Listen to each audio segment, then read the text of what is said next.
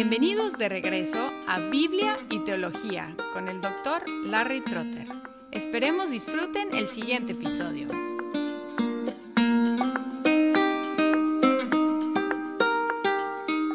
Continuando en el capítulo 2 de Segunda de Pedro, el apóstol sigue denunciando a los falsos maestros.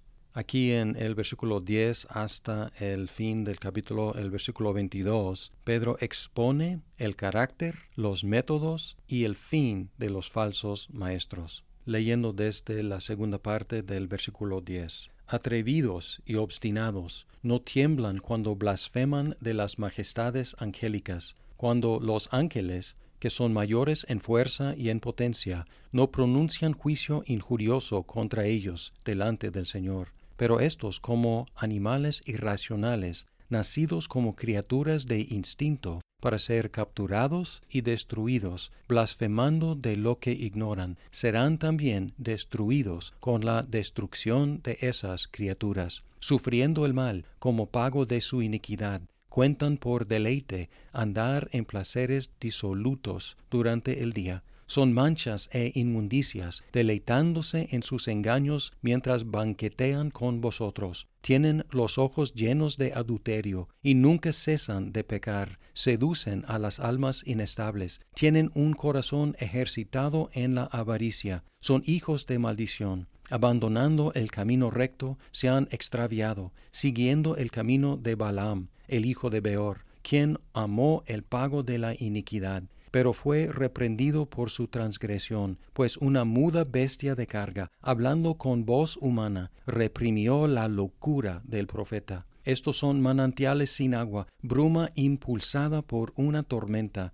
para quienes está reservada la oscuridad de las tinieblas, pues, hablando con arrogancia y vanidad, seducen mediante deseos carnales, por sensualidad, a los que hace poco escaparon de los que viven en el error les prometen libertad, mientras que ellos mismos son esclavos de la corrupción, pues uno es esclavo de aquello que le ha vencido. Porque si después de haber escapado de las contaminaciones del mundo por el conocimiento de nuestro Señor y Salvador Jesucristo, de nuevo son enredados en ellas y vencidos, su condición postrera viene a ser peor que la primera, pues Hubiera sido mejor para ellos no haber conocido el camino de la justicia, que habiéndolo conocido, apartarse del santo mandamiento que les fue dado. Les ha sucedido a ellos según el proverbio verdadero. El perro vuelve a su propio vómito,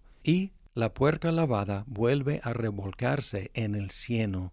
Tratando esta sección un poco más rápidamente que las otras, podemos detectar aquí el carácter de estos falsos maestros. Y habla al principio de su perspectiva sobre los seres celestiales o las majestades angélicas. Es difícil identificar estos seres mencionados aquí. Algunos consideran que estos seres, estas majestades angélicas, son buenos ángeles, mientras que otros piensan que son malos ángeles.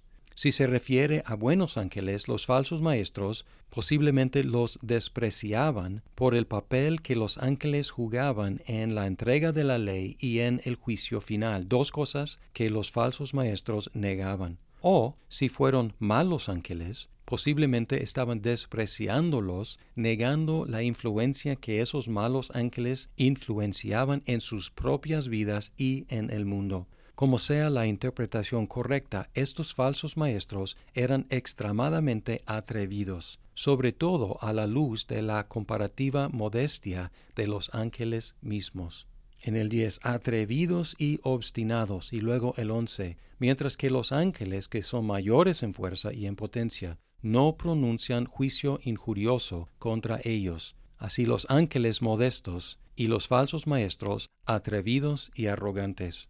Otras características de estos falsos maestros eran ignorantes, pero muy confiados en sus propias denuncias de otras personas. Dice que blasfemando de lo que ignoran en el 12. Además, practicaban su inmoralidad durante el día en la iglesia y constantemente. En el 13 cuentan por deleite andar en placeres disolutos durante el día. Ojos llenos de adulterio nunca cesan de pecar. No escondían su inmoralidad, sino que la promovieron en la iglesia durante el día. Y podemos leer esto y decir, imposible que eso pase en la iglesia. Pero podemos encontrar hoy en día iglesias, y no pocas, que antes eran fieles a la ética bíblica y ahora están durante el día celebrando la unión de dos hombres o dos mujeres en matrimonio, celebrando la inmoralidad en el día en la iglesia.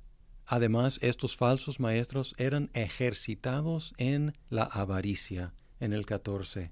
En cuanto a la avaricia, tenemos demasiados ejemplos históricos y actuales de ministros utilizando sus iglesias para enriquecerse a sí mismos. Y en su abandono del camino recto, ellos siguieron el ejemplo de Balaam, que era profeta a sueldo. Los versículos 15 y 16, resumiendo la historia de números 22, 24, 25 y 31. Es un resumen del carácter de estos falsos maestros, y en cuanto a sus métodos, ellos se enfocaron en los miembros más débiles y más nuevos de la iglesia. En el 14 dicen, seducen a las almas inestables. En el 18 dice que seducen a los que hace poco escaparon de los que viven en el error. Se enfocaron en la presa más débil y más fácil. Además manipulaban con palabras vanas en el 18, hablando con arrogancia y vanidad. Hay dos imágenes de vanidad, de, de, vacío en el 17, manantiales sin agua, bruma impulsada por una tormenta.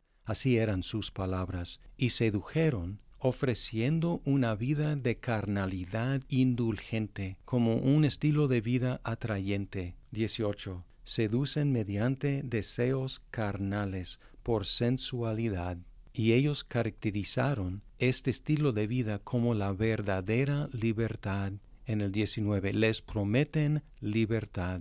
Pero aquí aparece una ironía trágica. Ellos prometían libertad para sus seguidores, mientras que ellos mismos eran esclavos a la inmoralidad. 19. Les prometen libertad, mientras que ellos mismos son esclavos de la corrupción. Ellos se habían permitido dominar por sus pecados y se volvieron esclavos a sus propios pecados. La imagen es de los soldados conquistados, quienes llegan a ser esclavos de sus conquistadores. Y el principio aquí, aplicado a ellos, también es una advertencia para nosotros. Te vuelves un esclavo de lo que te domine.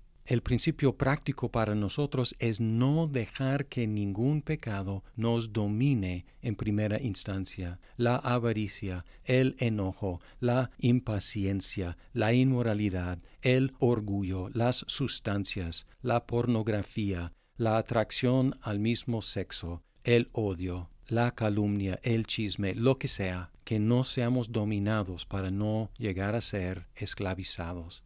Y luego la conclusión es el fin de estos falsos maestros. Se menciona su fin a través de esta sección. En el 12, en el 13, en el 14, los describe como animales salvajes que serían capturados y destruidos. Pero luego leemos en el 20 que no empezaron así. Ellos habían empezado bien ellos habían escapado de la mugre del mundo por medio del conocimiento de Jesús y aparentemente vivieron como cristianos durante un tiempo. En el 20, porque si después de haber escapado de las contaminaciones del mundo por el conocimiento de nuestro Señor y Salvador Jesucristo, de nuevo son enredados en ellas y vencidos su condición postrera viene a ser peor que la primera. No es que la ignorancia excuse a alguien, pero el conocimiento de la verdad contrae una responsabilidad de creer y seguir la verdad.